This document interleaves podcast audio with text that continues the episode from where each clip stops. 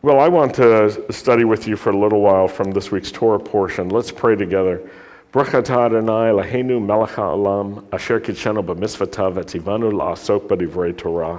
Blessed are you, Lord our God, King of the universe, who sanctifies us with his commands and commands us to engross ourselves in the words of Torah.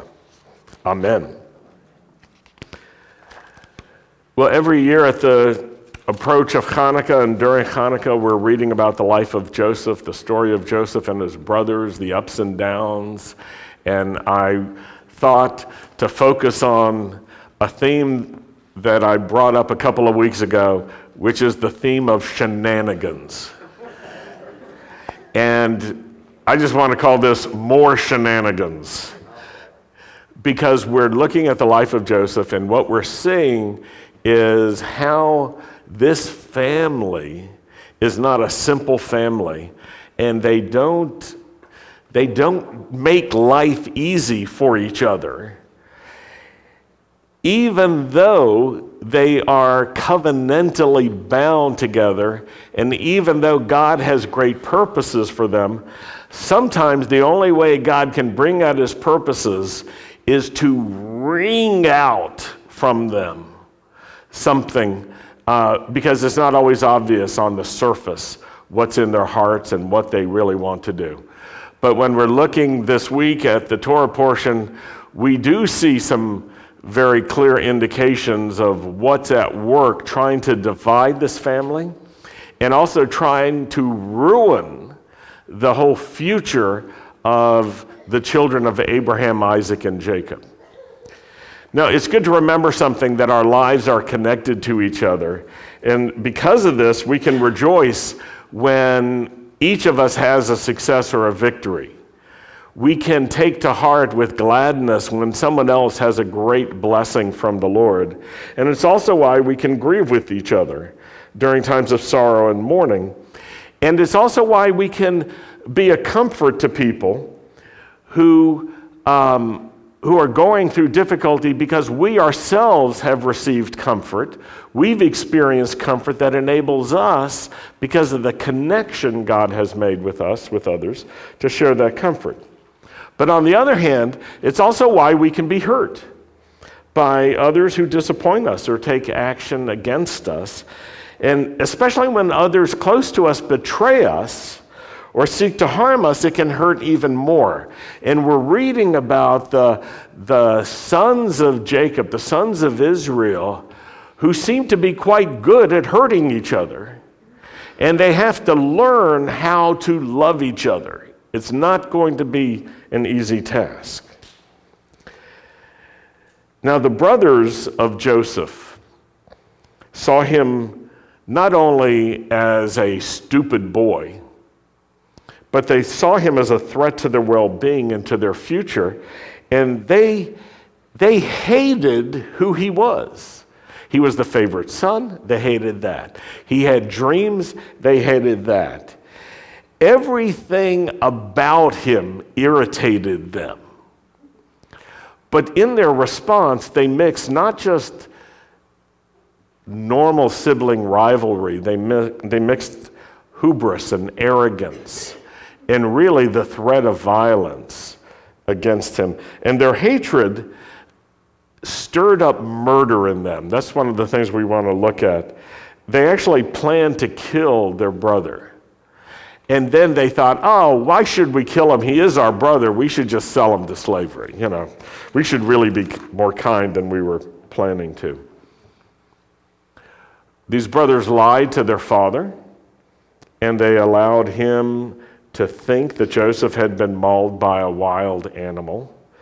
The brothers actually thought like Stalin. This is a, a, way that I would compare them. Now, I was just looking up a famous quote from Stalin.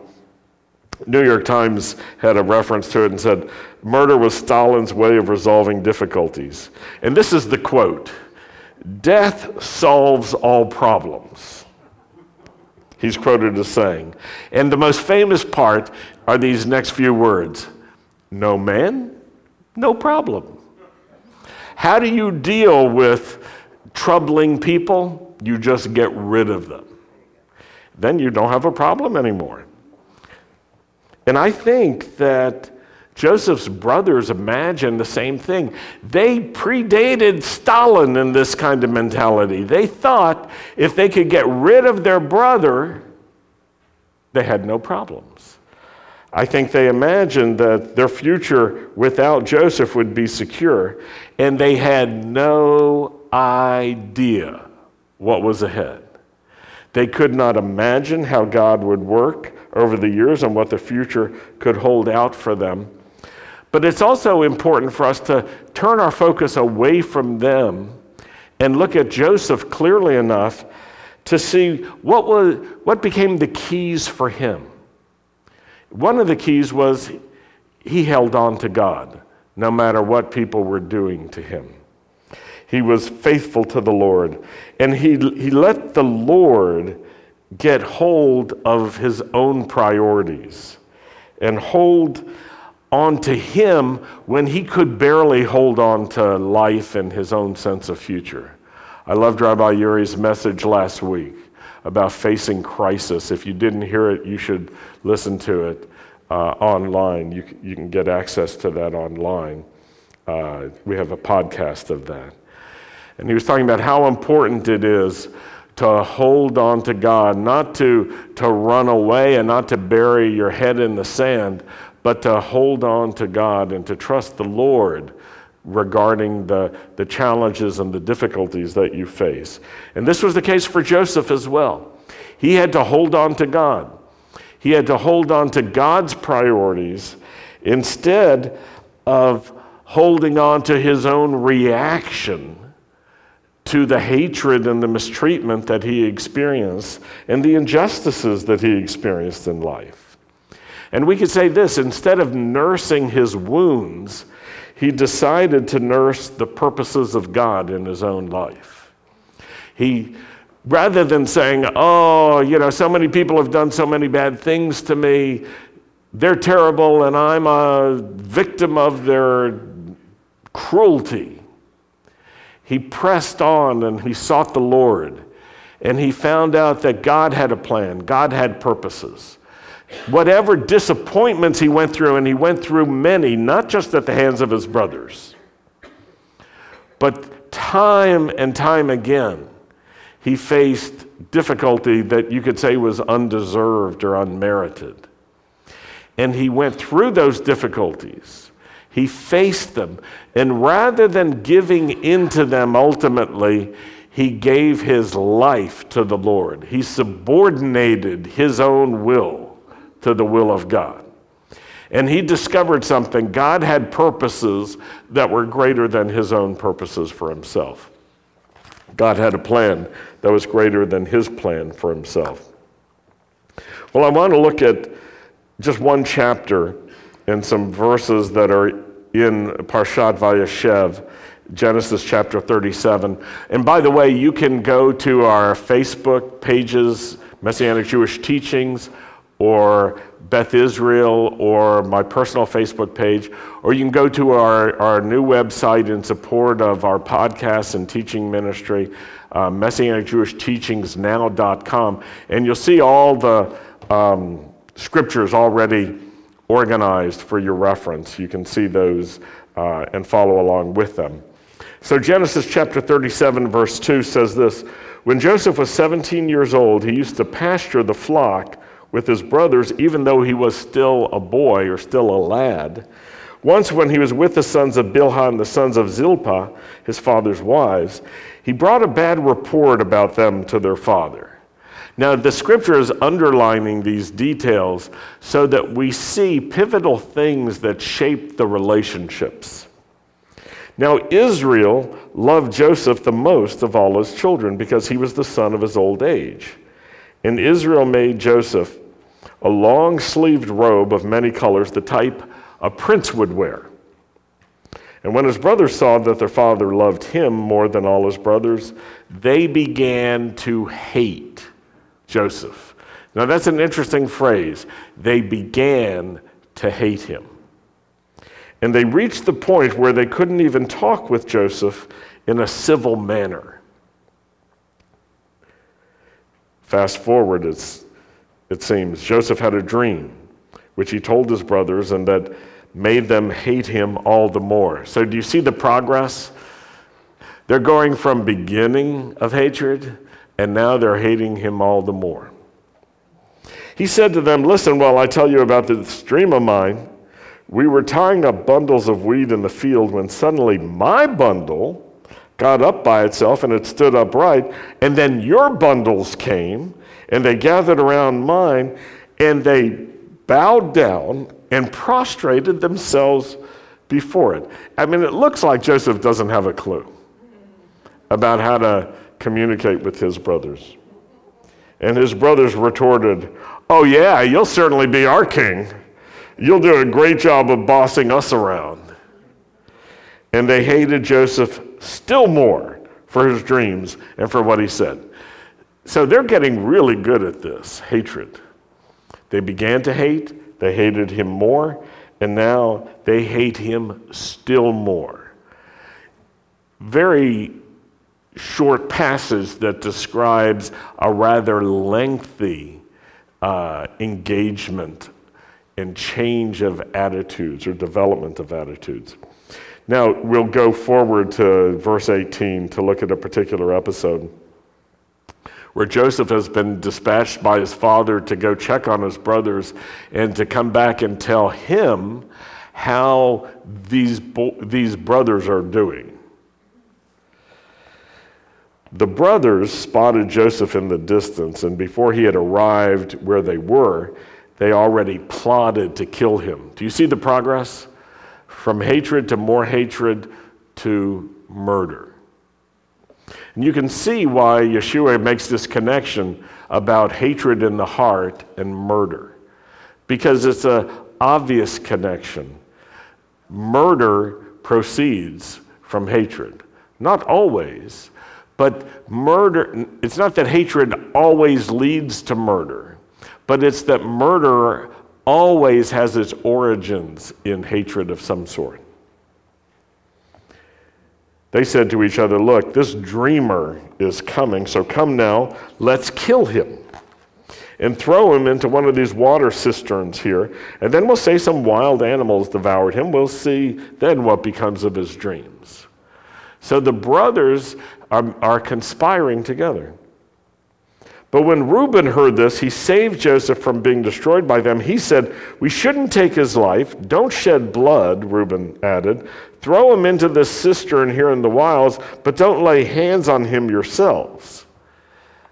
You know, we'll just let him die of starvation or whatever. However, the scripture goes on and says that Reuben had a plan. He thought that he could come back and rescue Joseph. In other words, this plan would sort of calm down and everyone would come back to their senses.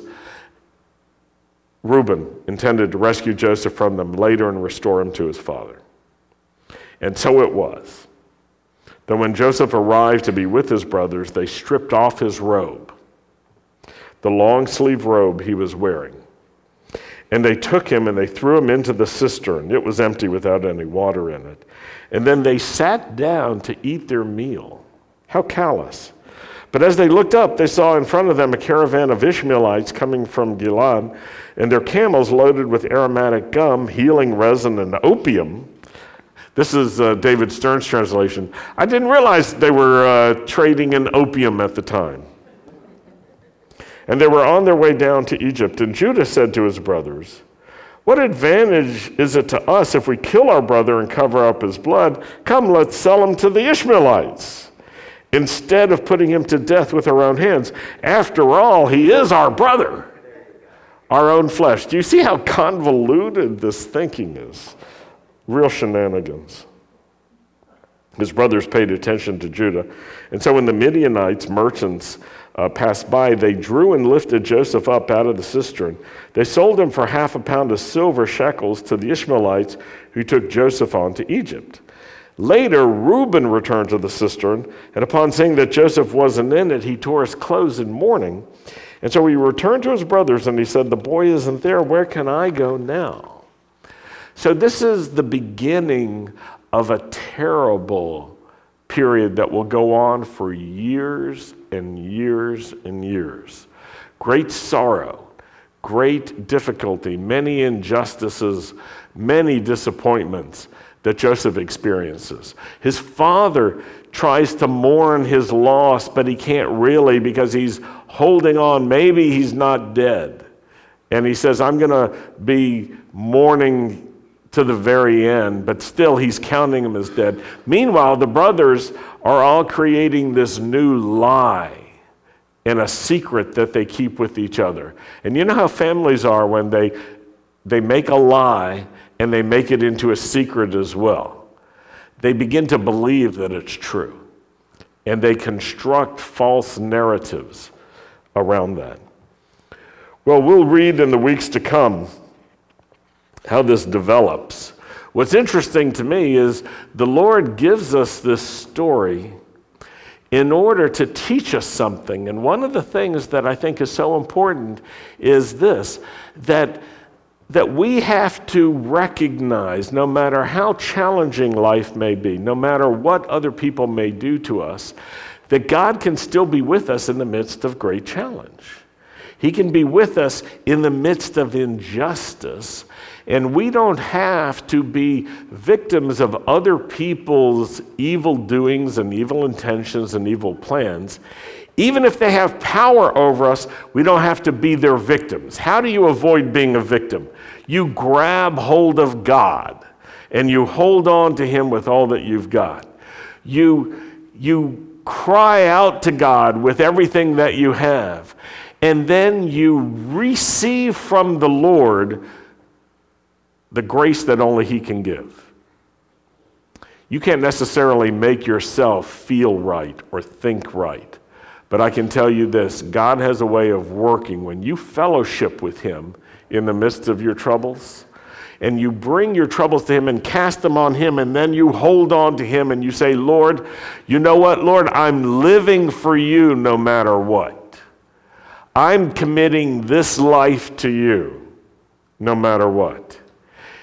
Lord, even if everyone abandons me, I'm still going to hold on to you. That's what happened with Joseph. Everyone did abandon him, but he held on to God. And he didn't just hold on weakly, he held on publicly and visibly and strongly to such an extent that all the people around him in Egypt recognized that the Lord was with Joseph.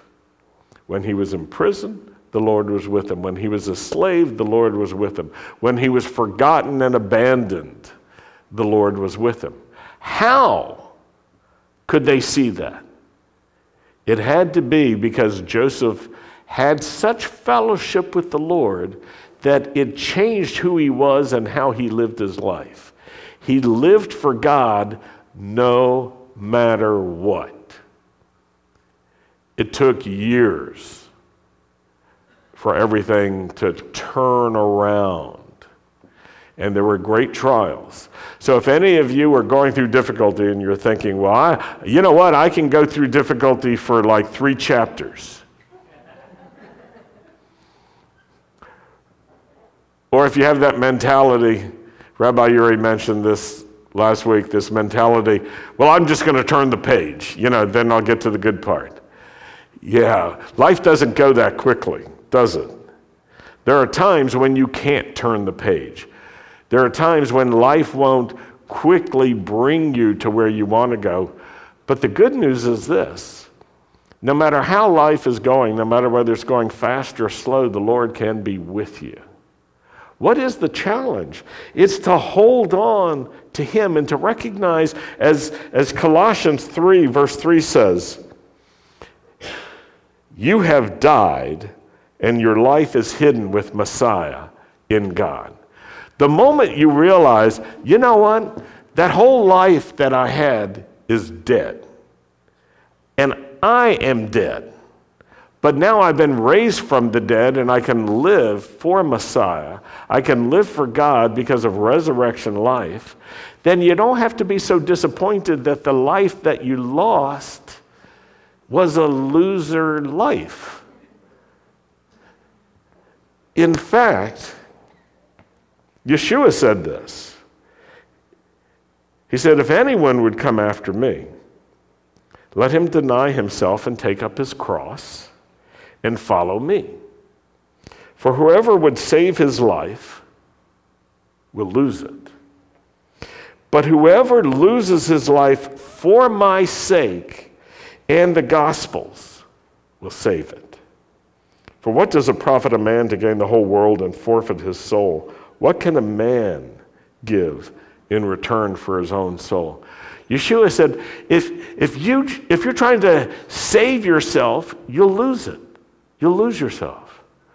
If in life, when, when life is so hard, you try to rescue yourself, it won't work the same way as if you give your life willingly to the Lord and you, as Yeshua said, lose that life for God's sake and allow the good news to have the victory in your life.